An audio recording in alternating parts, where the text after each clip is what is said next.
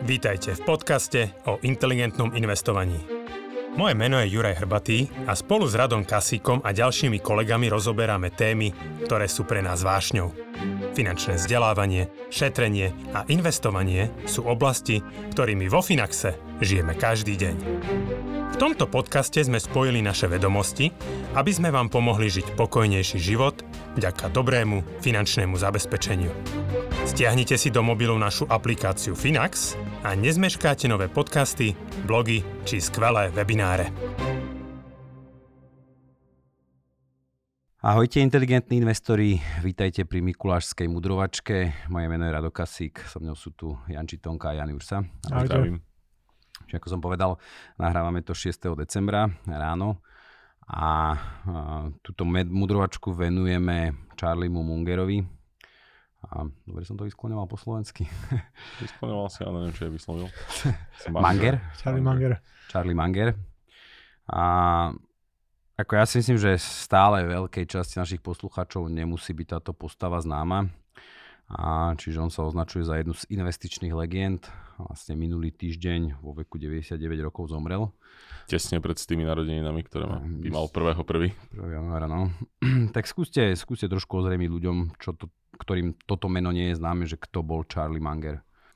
Mm, za posledných asi 50 rokov to bola pravá ruka Warrena Buffetta. Teda asi, akože, asi sa dá povedať, že aktuálne najväčšie investičné legendy.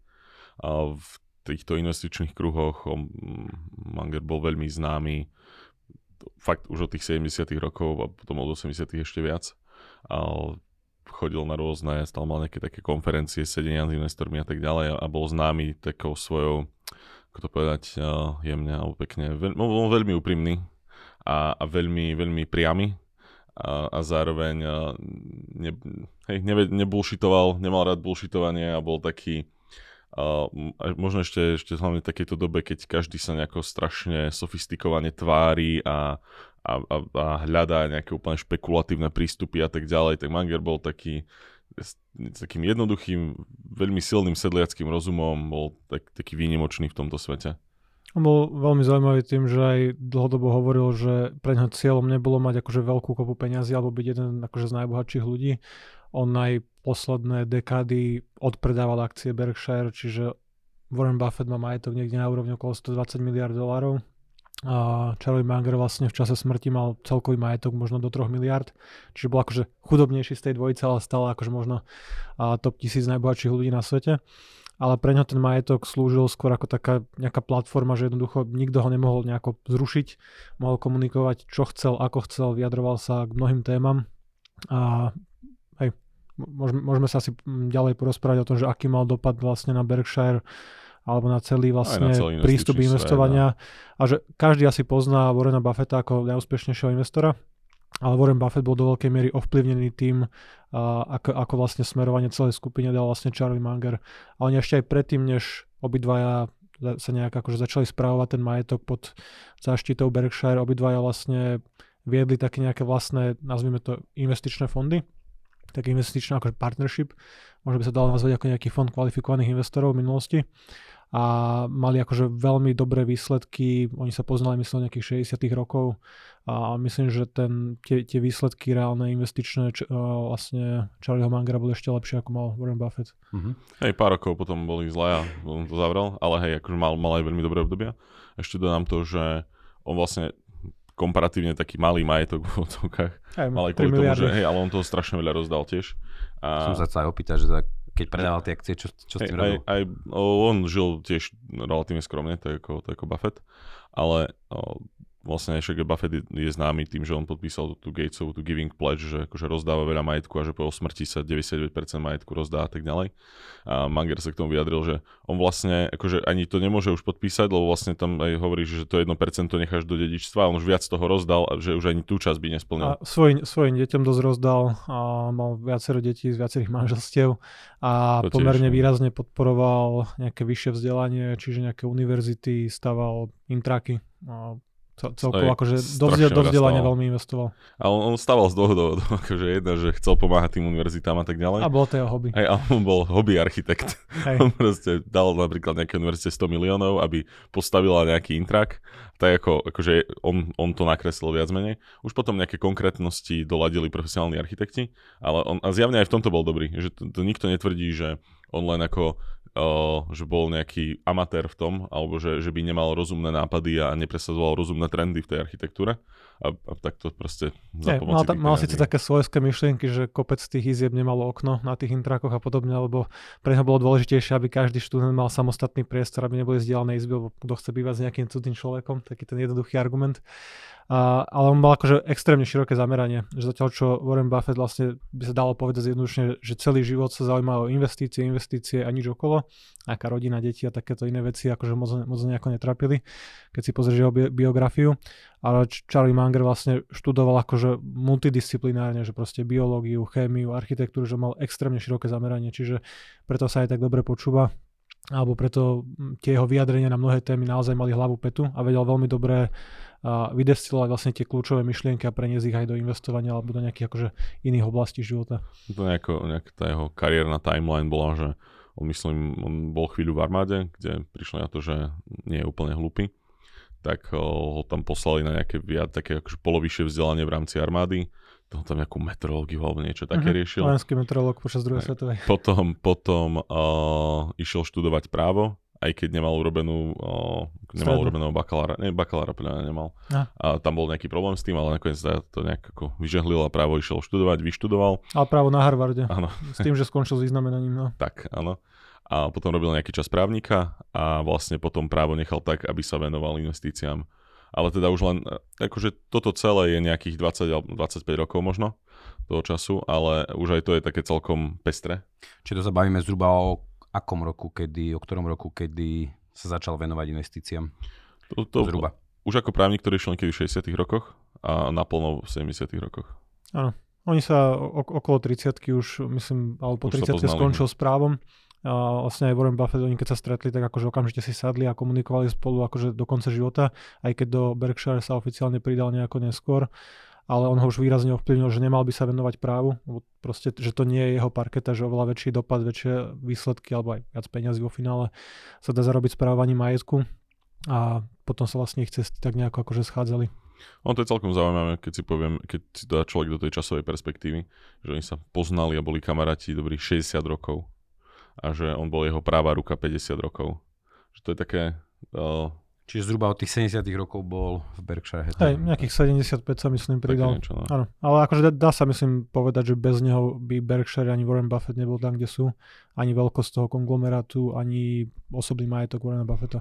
Niečo to asi hovorí, že keď si ho Buffett ako tú pravú ruku nechal celých tých skoro 50 rokov, že asi to aj Buffett tak vnímal. No dobře, a Warren Buffett má koľko rokov teraz? 93. Hej, o 7 rokov. Taký mladý oproti nemu.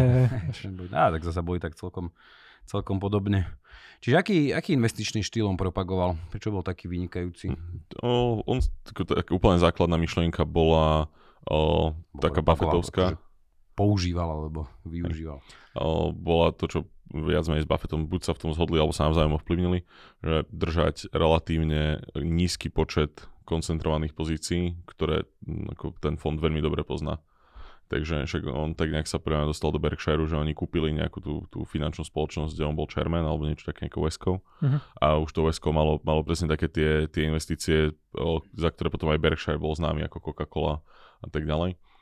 A to, jedna časť bola tá, akože, že poznať tie akcie, že keď už mám do niečoho investovať, tak to potrebujem poznať poriadne a tak ďalej. A druhá časť bola uh, asi aj to, že oni nikdy necieľovali nejaké úplne brutálne výnosy na tých akciách. Že nikdy sa netvárili, že toto bude o 100% vyššie o 2-3 roky. Oni stále to dosť dostávali na tom, že je to, je to proste rozumná firma, ktorá tu bude dlho, má nejaké, než, také, také, také nejaké výhody, konkurenčné výhody oproti ostatným a tak ďalej a tak ďalej. A že OK, tak sa im bude dariť a hotovo. Je, ešte, že možno trošku o krok späť, že Warren Buffett bol taký nasledovateľ, študent a Benjamina Grahama, ktorý vlastne napísal takú tú Bibliu hodnotového investovania, inteligentný investor. A, a ten štýl investovania, ktorý Benjamin Graham vlastne robil celý život aj Warren Buffett na začiatku, bolo také, že extrémne hodnotové investovanie, ale v štýle, že kupuješ nejakú spoločnosť, ktorá má pomaly viacej hotovosti na účtoch, ako je hodnota vlastne trhová kapitalizácia na burze, alebo hodnota vybavenia, pozemkov, budov, čohokoľvek. Čiže také tie cigaretové ohorky, sa tomu hovorilo vtedy, cigarette butts, a kde vlastne tú firmu pomaly zlikviduješ, alebo že sú tak extrémne vypredané tie akcie, alebo proste tak mimo záujmu investorov, že aj keby sa čokoľvek zle stalo zlikviduješ firmu, tak stále tam vieš zarobiť nejaké akože vysoké percentá, alebo proste o tú investíciu neprídeš. A práve Charlie Munger to skôr smeroval k tomu, čo hovoril Jano, že nejaké veľmi kvalitné biznisy za férovú cenu, čiže nesnažiť sa hľadať tie výnimočne nízke ceny, extrémne podhodnotené v spoločnosti mimo záujmu, ale to vlastne potom ako aj celý konglomerát Berkshire neskôr investoval presne Coca-Cola, neskôr samozrejme Apple a nejaké, nejaké banky, keď dokázali získať akože pri, pri zaujímavej hodnote, zaujímavých valuáciách alebo nejakých zaujímavých podmienkach, ktoré už vďaka svojej veľkosti potom neskôr vedeli získať. A skôr to boli presne tie firmy, ktoré pravdepodobne tu budú aj o 20, 30, 50, 100 rokov, že nerobili nejakú stávku na výrobcov čipov veľkú alebo na nejaké akože nové trendy, ale jednoduchý predpoklad. Coca-Colu sme pili pred 20 rokmi, asi budeme piť o 20 rokov, American Express, proste nejaké, nejaké banky, že tieto firmy tu proste budú na dlho a do toho vlastne robili pomerne koncentrované stavky na niekoľko málo pozícií. To som teraz počul, neviem, že či to v súvislosti s Charlie Mangerom, určite budete vedieť, že vlastne on sa to nejakého novinára pýtal, ne, že, teda, že či vie, aký bola najpredávanejšia tyčinka 30 rokov dozadu, že Snickers, aká je najpredávanejšia dnes, že no, Snickers. To, bol, je to... Warren, to bol Warren Buffett. Warren Buffett. Hey, hey. Čiže je to pravda teda, že bol Warrenovi Buffettovi, však ja ho zase nemám úplne tak načítaného ako vy. A je pravda teda, že on, a sa chcem aj opýtať, že, teda, že či aj Charlie Munger mal vlastne tento štýl, že tie akcie, ktoré kupoval, však to, čo ste povedali, ale hlavne on akože preferoval spoločnosti, ktorých produkty poznal, využíval, ktorým rozumel a no. zároveň aby mali teda veľmi silný cash flow, že také tie doslova, sa nazýva tie dojné kravy. Áno, ono, mm, podľa mňa zase to je pozitívne, že ono to sa trochu v čase menilo o, za posledné dekády, že on, on trochu tvrdohlavo o, zmeškal, to. teraz Buffett trochu tvrdohlavo zmeškal najprv o, nejakú technologickú revolúciu trochu, ale zároveň potom už o, povedzme, taká nejaká ďalšia generácia manažerov, ktorá tam je, tak ho presvedčila, že áno, mať zainvestované v Apple naozaj nie je zlý nápad. A, a teda ten nejaký ďalší rast potom sa už na ňom celkom zviezol. Ale áno, keby, keby len sa držal toho, čo sa držal pár dekád, tak ako mm, hej, do Apple by nezainvestoval, lebo nevyzerá úplne, že si kúpuje každý nový iPhone asi.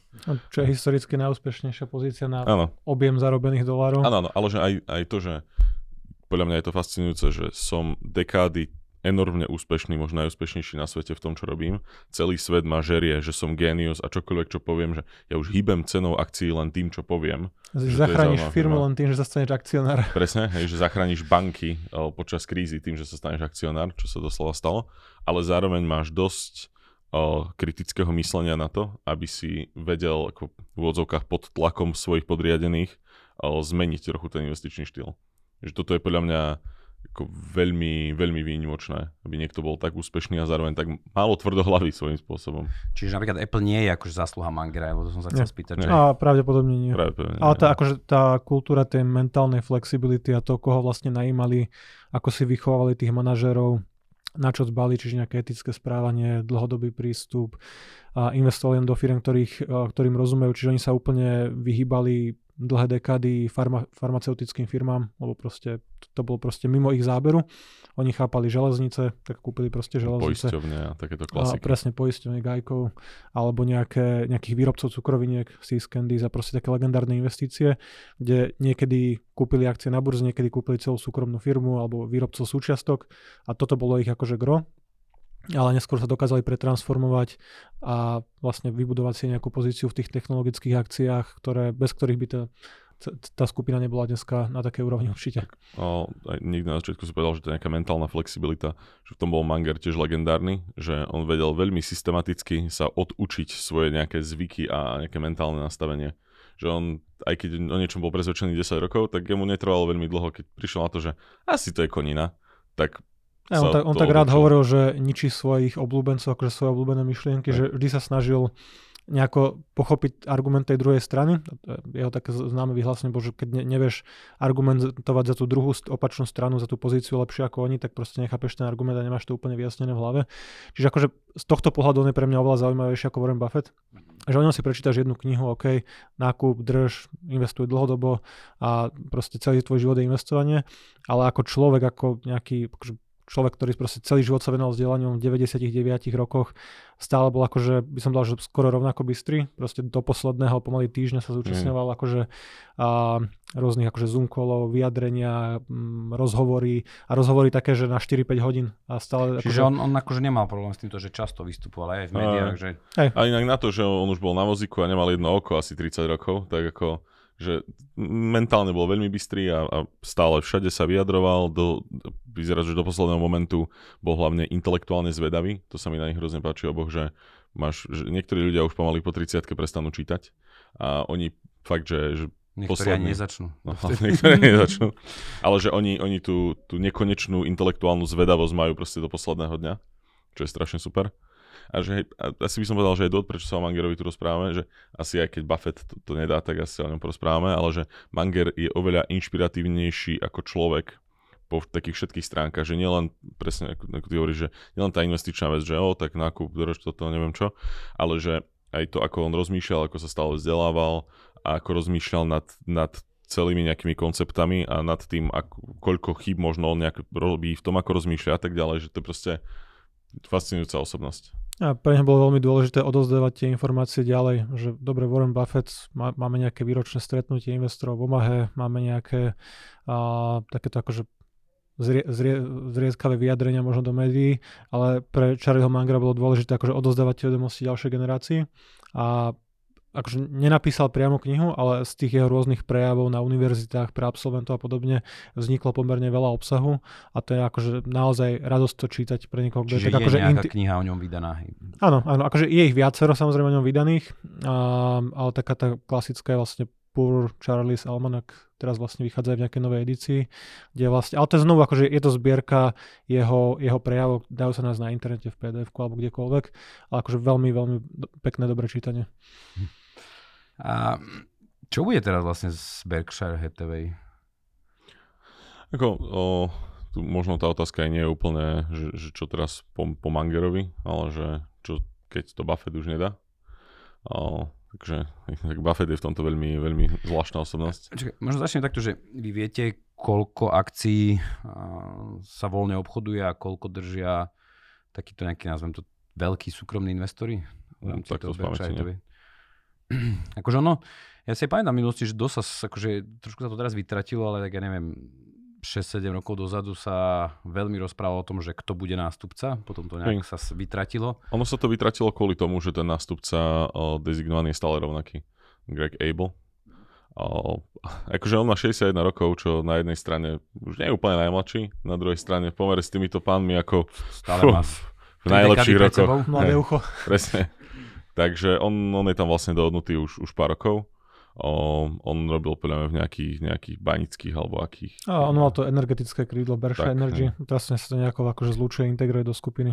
Takže to, akože na úrovni Berkshire je to akože vyjasnené, že kto bude vlastne nástupca a aj na strane tej investičnej, že bavíme sa o Berkshire ako skupine, ktorá má aj privátne biznisy a podobne, ale potom máme tú investičnú, čo tam tiež to je vlastne teda tot, klasika, proste takí dvaja tiež investiční manažery s dlho, mnohodekadovými skúsenosťami so správaním toho majetku, čiže tam už nie sú nejaké veľké otázky o tom, že uh, nepredpokladám, že Warren ani Charlie, že by nejako dennodenne zasahovali do toho chodu, že to nerobili v minulosti, ani keď boli akože v tom, v tom najaktívnejšom veku. Čiže nebolo to tak, že už vlastne každé každá investícia, každé rozhodnutie potrebovali ich požehnanie? No, akože nevyzerá to tak tým, ako sa menil ten štýl toho investovania, že nejaká až tak do toho, aj, v Amazone. Až tak, a... až tak do toho úplne nevidno zvonku. Hej, hej, to sa nekomunikuje, že nevieme pripísať, že toto bolo rozhodnutie Charlieho Mangera, že kúpime Coca-Colu v takomto objeme, že Hej, ale predpoklad je, že minimálne už tie, tá druhá generácia mala výrazne akože veľké slovo v tom, že ako sa, ako sa nakupuje ešte oni obaja boli celkom zaujímaví v tom, že teraz je taká, také obdobie, keď stále sa tak rozpráva každý CEO, ako vstáva o štvrté a toto a tamto a proste dám si 42 minút na treadmille a potom idem 15 minút meditovať a vypijem tri teplé poháre vody a neviem čo. Osolame, a tak ďalej. Hej. a s citrónom, ale len takým špeciálnym citronikom a takéto veci. A títo páni boli takí, že tak Raňajky v McDonalde. dám si raňajky mekáči, dám si pohár kolí, som šťastný. A to je to dôležité, že som šťastný. Potom si niečo prečítam, Čiže hovorí, že bude som investičná legenda. Či Potom tam nie je ani že- korelácia. Máš že na to našlapnuté. že potom oni, že potom si zriemnem ešte a že aby som žil dlho, tak je dôležité, aby som bol šťastný a že aj Buffett mal taký nejaký výrok, že keby mi povedali, že keď budeš jesť len brokolicu, tak budeš žiť o rok dlhšie, tak poviem, že nechcem, že radšej mi to skráte a že budem jesť veci, z ktorých som šťastný a, a bude mi dobre.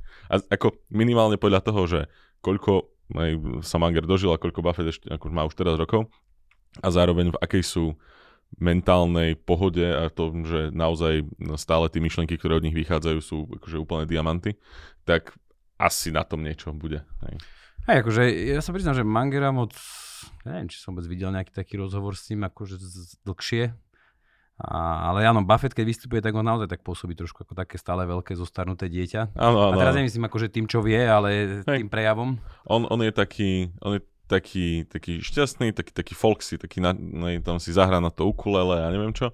A oni ešte v tomto mali výbornú dynamiku, že, že Buffett bol taký na všetkých kamarátsky a Manger, nechcem povedať, že bol protivný, ale keď si niečo myslel, že tak to nejako je, tak on ako vedel asi niektorých ľudí dostať do smutku svojou ostrosťou a priamosťou Hej, mal ve- veľmi vyhranené názory na, na mnoho vecí. na veľmi veľa vecí. Hej. Čiže napríklad k čomu sa tak ako najčastejšie vyjadroval, alebo vôbec aké boli tie jeho názory, No, že čo o, tak najviac kritizoval. Napríklad, že ešte predtým, ako sa dostaneme k takým aktuálnejším veciam, tak on, on strašne často kritizoval, keď nejaké biznisy boli neetické a že ešte aj z toho investičného hľadiska, že, že etika je jedna vec, ale aj to, že ak ako tvoj biznis model je do nejakej miery postavený na podvode, tak nie je akože dlhodobo udržateľný. A teda napríklad aj po finančnej kríze 2008 on ako dosť veľmi o, o, ako otieral ústav banky a kadekoho, že lebo tam naozaj bolo Ale akože kvantum hlúpeho morálneho správania. Stále, že sú, sú a boli veľkí investori akože do bank, ale kritizovali také tie excesy bankového Tak. sektora. Alebo nie, nie úplne, že podvody, akože podvody tam to je jednoznačne, tam po tebe ide SEC, nejaká, nejaká komisia pre, pre dozor, ale aj vyslovene akože neetické správanie, ktoré možno využíva a, nerozumné správanie ľudí, typu, brokery typu Robinhood, keď ťa niekto proste naháňa často obchodovať. Keď uh, zarábaš na ľudskej hlúposti, asi najjednoduchšie povedané, tak to pre neho neboli biznisy, akože v ktorých by chcel dlhodobo pôsobiť. Že on sa na to pozeral, že win-win, že musí prinášať niečo, čo je dobre pre spotrebiteľa, pre toho konečného zákazníka, ale Coca- tak akože prináša šťastie. Tak. že, A Vianoce. áno, áno. No alebo pri tých bankách to bolo aj o tom, že ak v rámci toho robenia biznisu prenášaš ten morálny hazard na niekoho, alebo to, to riziko na niekoho iného, tak, tak že to tiež nie je úplne košer. Tak toto mu vadilo kedysi viac. Posledné roky bol veľký, uh, veľký nadšenec, čo sa týka krypta. Pomaly nebolo mesiaca, keby nebolo nejakého vyjadrenia o tom, ako Bitcoin je, uh, sa šíri, že to je ako pohlavná choroba, v nejaký moment povedal, že celé kryptoaktíva, alebo že to, keď ľudia majú fear of missing out okolo tohto, tak to je ako, že, ako keby ste videli ľudí, ktorí akože obchodujú mm, s hovnami a, a poviete si, že mm, toho sa musím zúčastniť. Hej, že on, alebo ešte, Veľmi aktuálna téma opäť. áno, ale mal takú nejakú formuláciu, že, že nemá rád ani keď ako nejaké, nejaké akože delúzie a nemá rád ani podvody a Bitcoin to sú obe veci naraz. A on bol vyslovene zastanca toho, že je to niečo, čo je proste škodlivé pre spoločnosť, malo by to byť zakázané, podporuje to nelegálnu aktivitu, financuje to terorizmus, veci, ktoré sa tak nejako potvrdili. A nedávno Tak nejako. akože v súvislosti s Binance, že keď si pozrieme, ako skončili dve najväčšie burzy FTX, Sam Bankman-Fried v base asi na doživote, pravdepodobne. A CZ vlastne z Binance tiež akože skončil, firma zaplatí mnoho miliardovú pokutu a zistili sme, že á, to, čo sa že- hovorilo, že financujú, financuje to proste a, Hamas, teroristov, Hamas, Al-Qaidu, iránske revolučné gardy, a, Hizbalách, Severnú Koreu a a, obchod s drogami a všet, a všetko bielým okolo toho. a všetko. A hlavne sme, čo bolo na tom, že ja som si myslel, že aj keď som bol vždy kritický voči tomuto, tak som si myslel, že oni tušia, že sa tam tieto veci dejú, ale akože cieľene um, zatvárajú oči a nevedia to. Mhm. Ale že vytvorili taký priestor, kde, kde akože asi tušia, že to sa môže diať. Alebo sú takí hlupí a naivní, že si hovoria, že to sa tam určite nedeje. Ale ako vysvetlo, že oni to celé roky vedeli. Tam si tí šéfovia, hej, tých. Hej, hej. Áno, ale keď ti tady ide veľký objem a ty si akože tá krížovatka, ktorá si z toho berie, alebo nejaký taký ten most. Ale že tam, nejaké tam im akože vyťahli aj nejaké konverzácie ešte z roku 2019 a tak ďalej, kde oni ako no, rozprávajú sa o tom, že oni vedeli, že, že tady proste prúdia peniaze pre, pre teroristov.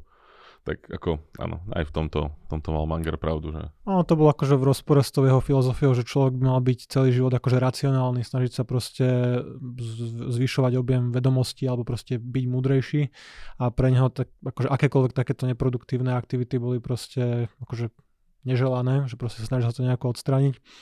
A No a, a, presne, že snažiť sa zarábať na špekuláciách na niečom, čo nevytvára žiadnu hodnotu, bol, že, že úplne pre Čisto zlo. neho...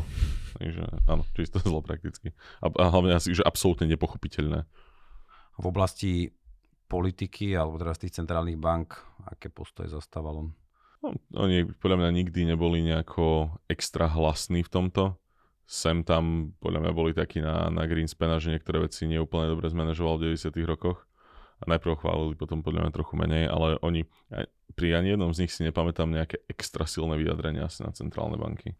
akože Čiže skôr rieši takéto spoločensko-finančné A možno, témy. možno Janči vie lepšie v tom. A, ani, ani nie, že nejaké, nedá sa povedať, že by boli akože republikáni, demokrati, alebo že by nejako výrazne podporovali jednu stranu, že takéto vyjadrenia Hej, takže nemali. Manger je viac, bol viac republikán. Hej, Teda, ale akože, a- áno, Hej. väčšina kapitalistov, akože bol jeden z najväčších obhajcov kapitalizmu, keď to tak akože povieme.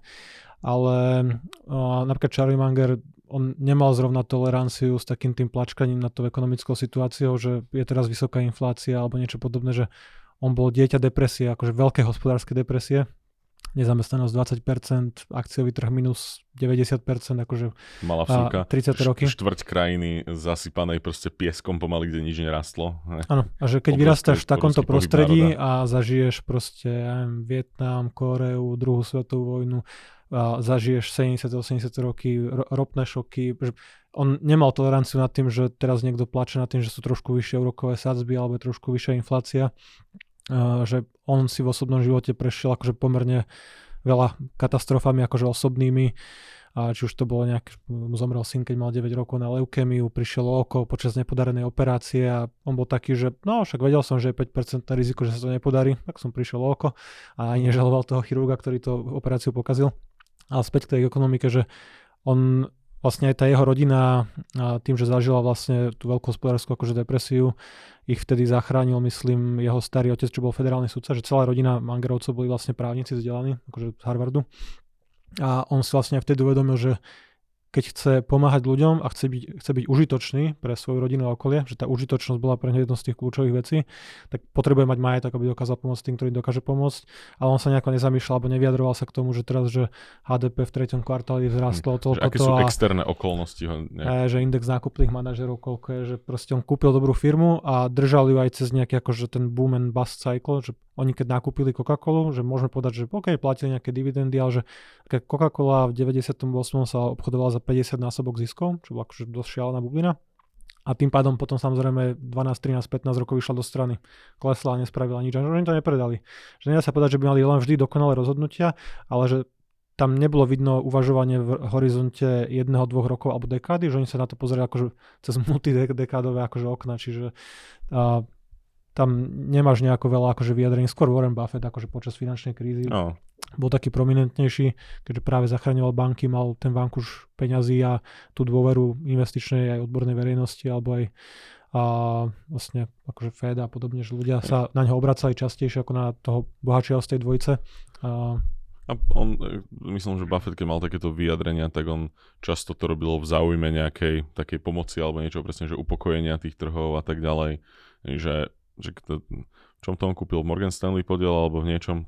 Si nepamätám už. Goldman že- Sachs. Goldman Sachs, ale že tam je nejaká story, že proste mu volali, on ležal vo vani a to bol taký, že dobre, tak kúpime kus banky a zachránime to. ja, že, Pohode. ale že dajte mi preferenčné akcie s 8% 8%, výnosom no, a, bolo. a Varanty na kúpu ďalších desiatok miliónov akcií za aktuálne ceny, že on vedel vyjednať dobre, akože vedel získať, oni vedeli celkovo akože vďaka svojej veľkosti a extrémne dobrej reputácii, že oni nezasahovali nejako aktívne obidvaja do vedenia tých firiem, nesnažili sa tam akože presadzať svoje myšlenky. Oni kúpili dobrú firmu, pretože bola kvalitná, dobrá, mala nejaký, nejakú konkurenčnú dlhodobú udržateľnú výhodu a bola ideálne dobre vedená a nezasahovali do toho biznesu, čiže aj firmy radi s nimi spolupracovali jednak to bol znak dôvery, že keď títo ľudia do teba investujú, tak proste vidia tam tú hodnotu, vidia tam tú kvalitu.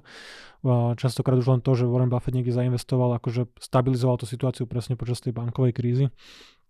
Takže oni boli akože veľmi, veľmi žiadaný partner. A Warren Buffett je na tom ako zdravotne aktuálne? On hovorí, že on je štvrtina, štvrtinovo Coca-Cola. Neviem, čo to v praxi znamená, že či... Akože on nikdy nevyzeral zrovna uh, zdravo. Hej, že ono všetky tie čipsy a kola by si človek povedal, že sa musí nejako prejaviť, ale zjavne akože len v tom šťastí. No, on mal nejaké, nejaké zdravotné problémy pár rokov dozadu, ktoré ja, vtedy sa riešilo to nástupníctvo viacej. Ale to teraz sa nevie o ničom, že by, alebo ani, ani nie sú nejaké náznaky, že by mal nejaké veľké problémy. Takže... A akože 90 troch rokoch ťa nemôže prekvapiť, keď zo dňa na deň uvidíš správu, že proste Warren Buffett už nie je. Áno. Takže oni, ob, obidva s tým vyzerali by akože celkom zmierení, že celý život 15 sa... rokov vyzerali by s tým zmierení. Aj, presne, že celý život sa venovali tomu, čo ich baví, že také akože obdivuhodné, že neprestali s tou prácou, že nie, že aj Charlie Munger, že keď zarobil prvých 50, 100, mili- 100 miliónov, miliard, hoci koľko, že neprestal s tým a nezačal sa hádať s ľuďmi na Twitteri ako niektorí hedge fund manažery alebo vyplakávať nad politickou situáciou a, a byť odborník akože na všetko, že proste venoval sa tomu, čo ho baví, pracoval tam celý život a keď zomreš v práci, tak akože pre nich šťastný koniec, by som povedal. A akcie, akcie Berkshire aj nejako reagovali na to? Nie. Akože v zásade nie. Oh, tam, tam to ne, nebolo nejaké prekvapenie. Že viem si predstaviť, že skôr možno Warren Buffett, keby zomrel, keď zomrie, že možno nejaké algoritmy to trošku akože zobchodujú, nejaký je, negatívny ja sentiment. Presne, že algoritmy môžu na chvíľku Ale že tá hodnota tej firmy je pomerne akože ľahko vypočítateľná, pevne daná, že to je jeden z, z akože najväčší konglomerát v histórii a jeden z najstabilnejších, že tak ako má široko rozkročené tie nohy, že a Apple, železnice, proste výrobcové súčiastok, proste Coca-Cola, alebo takéto akože veľké, veľké biznisy, tak tam akože to nejako neovplyvní, akože si myslím tú hodnotu tej firmy. A keď sa pozrieme na to, že ako sa darilo možno v poslednej dobe Berkshire versus akože trhom, že historicky oni mali lepšie zhodnotenie ako nejaký hmm. americký akciový index S&P 500, že myslím, Čiže to, to sa bavíme akože od počiatku. Od... od počiatku, akože nejakého 65. alebo odkedy vlastne textilka Berkshire Textil. sa zmenila na konglomerát, začala nakupovať firmy a, a poisťovníctvo a všetky možné biznesy otvorila. Textilka, hej. hej. Tak uh, myslím, že ten dlhodobý track record je niekde na úrovni dvojnásobku S&P 500, že americké akcie dali okolo 9,5-10%, akože per annum v priemere a Berkshire bolo okolo 18-19 podľa toho, aké obdobie sa konkrétne pozeráš. Ale že mnoho tej nadvýkonnosti vzniklo v tých prvých dekádach kedy mali väčšiu akože konkurenčnú výhodu, že nebolo toľko inteligentných investorov, nebola taká veľká kapacita venovaná investovaniu. Oni aj počas života aj Warren aj Charlie vlastne hovorili o tom, že dneska by to už nebolo možné spraviť ani pri tejto veľkosti akože skupiny už nie je možné investovať. Keď investovali, tak investovali miliardy alebo desiatky miliard, lebo čo ti pomôže, že kúpiš malú firmu za 5 miliónov, keď, keď hodnota firmy Berkshire je proste 700 alebo koľko miliard. Čiže oni už v posledných rokoch ten nejaký nadvýnos nebol nejaký výrazný, že keď sa pozrieme za obdobie jedného roka, jeden kalendárny rok, čiže nie year to date, tak je to jednak jedné, nejakých 16% S&P 500, 16% cirka Berkshire. Od začiatku roka dneska, 2023 S&P 500 je okolo 20%, lebo potiahli to veľké akcie Facebook, ktoré nemajú metu. A Nvidia, 7. presne, ale tak oni majú Apple, čiže nezaostávajú až tak výrazne. Apple je koľko, 50%? 50%, 50% tak, akože z toho investičného portfólia, z toho verejne obchodovateľného, ale od začiatku tohto roka Berkshire je nejakých 15, za posledných 5 rokov je to úplne že jednak jednej, nejakých 75% S&P 500 rovnako Berkshire. Vždy si vieš nájsť nejaké obdobie, kedy oni prekonali ten index, čo typicky používajú ľudia, ktorí ti povedia, že kúpi iba Berkshire a nemusíš no. nič robiť ale vieš vyseknúť 15-20 ročnom obdobie, kedy široký akciový index S&P 500, čo je niečo, čo Warren Buffett odporúča, čo majú spraviť, myslím, jeho vdova s majetkom po smrti, že proste hoďte to do S&P 500 a Škoda, že aj, aj Buffett okay. samotný toto, že on, on to nevníma ako lepšiu investíciu do svojej firmy ako, ako do S&P, že pre bežného človeka. Že už len, už len tá jedna vec, že stále, alebo to, že tam sú tak osvietení ľudia vo vedení tej firmy, proste nemusí väčšine byť. A kým, keď to stojí na pár ľuďoch v končnom dôsledku, čo do istej miery to stojí na pár ľuďoch, tak tie zlé rozhodnutia sa dajú robiť. Že nie je to až tak dávno, čo Buffett okolo korony celkom panikáril a bol no, taký, že o, že McCarroll úplne neuvidíme. výrazne ako vypredal aerolinky úplne, Hej. že na dne. On trafil Tak. proste dno, že A že neuvidíme, akože, známu k tomu robili. a- ani, ani že sa nevrátia, neviem aké dekády a tak ďalej na tie hodnoty a tak ďalej, že aj on sa vedel celkom akože uťať, blbo. A hej, jeho nástupcovia môže byť v tomto horší, kto vie. Že naozaj ten Berkshire akože je super a veľmi zaujímavý celý príbeh a tak ďalej, ale že nie je veľmi rozhodný dôvod, prečo radšej kúpiť to ako S&P 500. Ja, že keď sa pozeráš na to, že si investor máš 20, 30, 40, 50 rokov a ideš investovať na 1, 2, 3 dekády, že, že Charlie ani Warren tam už akože nebudú, to je otázka týždňov, mesiacov, rokov, kto vie. A teraz, že aký je ten dôvod, prečo by nejaká skoro náhodná skladba, ktorá bola možno vhodná na tie dekády alebo skoro storočia akože predtým, že dobre, železnice sú fajn biznis, že nehovorím, že tam majú iba akože zlé, zlé veci nakúpené a že nie je nejaký veľký dôvod predpokladať, že by tento mix, proste toto nejako zostavené portfólio niekým malo teraz outperformovať do budúcnosti, ale nevieš, ako to bude správované. Že tá Áno, skupina áno. prežije, že môže začať vyplácať dividendu, môže to byť dividendová akcia, môže to byť nejaká stabilnejšia, že možno nebude úplne férové porovnávať to s indexmi, ale ja by som si to nevybral ako investíciu na najbližších 20-30 rokov. Aj keď mali akože perfektnú históriu, ale tak to hovorí o histórii, to nehovorí o budúcnosti. A existujú teraz v tom investičnom svete nejakí takí ďalší nástupcovia, že ktorí raz budú takto veľkí a významní? No, vždy sa objavia, väčšinou sa objavia na titulke Forbesu, Barons alebo A niekde potom a potom skončia v base, takže Hej.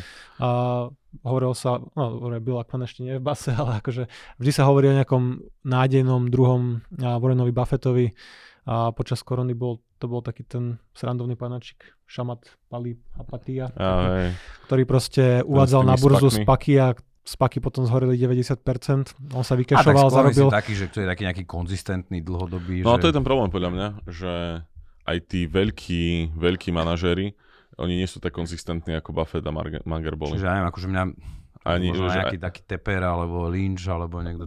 Ja mám pocit, že oni všetci, všetci v priebehu času dosť menia názory, veľmi sa sna... keby viac ich zhotla tá, tá rýchlosť tejto doby a výmeny informácií a všetkého, že keď sa aj pozriem presne na Akmana alebo Rea Dalia a tak ďalej, tak ja mám pocit, že oni majú úplne iné názory, ako mali 10 rokov dozadu. Ale aj kvôli tomu často, že, neviem, že podľa mňa z časti je to o tom prístupe k informáciám. Buffett má, mal takú, má takú logiku, že ako nepríjma nejaké informácie, ktoré ako ne, nemajú už tú hodnotu, ja neviem, o mesiac, o rok, alebo tak má nejaké, nejaké hej, že časové okno, že na čo by akože denne čítal noviny, alebo nebude aj Twitter, hej. Hej. A, ale hej, že, že proste číta knihy, ktoré sú hej, pravda na dekády. A mám pocit, že to je relatívne výnimočné už. A všetci ostatní sú príliš zomletí akože tou rýchlosťou informácií a potom ako aj psychologicky pre mňa ťažké držať konzistentný názor, Mhm. keď máš pocit, že tak veľmi sa menia všetky okolnosti. A tie okolnosti sa až tak nemenia, len to tak znie často. Ja, zo správy majetku sa stal do veľkej miery akože show business. Tak. Keď si hedge fund manažer, tak si dneska tá smotánka na úrovni a zakladateľov a manažerov veľkých technologických firiem. A presne Ray Dalio je vidno, že sa snaží dlhodobo budovať ten kult svojej osobnosti. No, ešte strašne. Čo je Čiže teraz tiež nejaká kniha o ňom, um, mám ju teraz na, na The Audible, Fund. The že- Fund, a to je To to akože, rozhovory s tými zamestnancami, že, že, že bol pekný hajzlik. no, čistý psychopat reálne, akože proste, ne, ne, to, o tom by sme, môžeme spraviť o tom samostatný podcast, že to je extrémne zaujímavá kniha, via, vlastne vyjadrenia ľudí z okolia, ako on si potreboval na ten svoj kult osobnosti, že to vôbec nemôžeme dať do tej ligy, akože Charlieho alebo Warrena, a- ani jedného z týchto ľudí.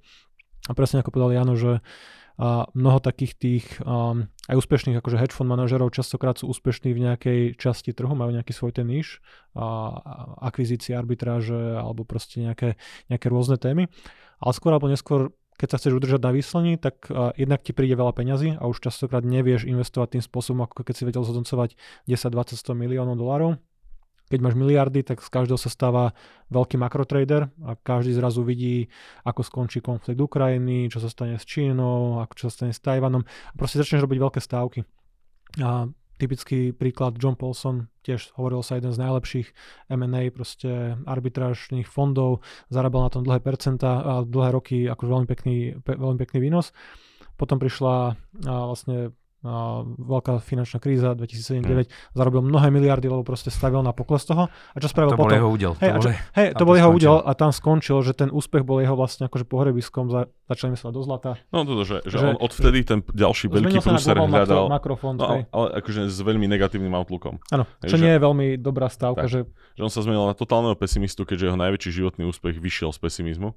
A potom ďalších 10 a viac rokov hľadal ten nový prúser. Áno, naháňa, naháňaš čo sa mu to, tú podarilo, hej, čo No. sa mu akurát podarilo bolo, že vypálil investorom ich peniaze, potom zavrel ten svoj fond a už mal len family office, kde hľada ten ďalší prúser so svojimi zvyšnými peniazmi. Áno, Ak stále ich nemá málo. Ale, ale vo finále viacerým investorom spálil peniaze, lebo Áno. tie veľké straty prišli potom, keď sa tam naliali desiatky miliard dolárov z penzijných Lebo fondov a zrazu bol genius. Hej. A každý naháňal tú minulú výkonnosť. No dobre páni, tak ďakujem veľmi pekne, tak ja poviem to tak možno uzávam, že teda tá nádej dúfam, že neumiera a že sa zasa takéto legendy objavia. Mňa ste určite inšpirovali o tom S teda tým na- McDonaldom každý deň, že, že dobre bude. Nie, naštudovať si, naštudovať si o ňom viac, lebo ten Manger ma trošku, akože registroval som, vedel som samozrejme, že ma trošku takto obišiel. Vieš, Takže koľko veľk- budeme teraz od rada počúvať o Mangerovi? No to bude presne, že keď mu budeš hovoriť, že zásera nejaký sme kačara do Manger. Manger, chcem Nie. 99 dať. Chceme veľké výnosy. A neviem, čo Mangera ani koval vlastne. O Buffett, hej. No nič. Dobre, takže, takže veľká vďaka, ja ďakujem aj za pozornosť. Ak sa vám páčila dnešná budrovačka, budeme radi, ak nám dáte like, ak nám dáte subscribe a do skorého videnia. Pekne, neviem, či sa ešte počujeme, či ešte točíme do Vianoc. Ešte točíme do Vianoc. Točíme. Dobre, tak ešte nebudem pekné sviatky želať. Počutia. Majte sa.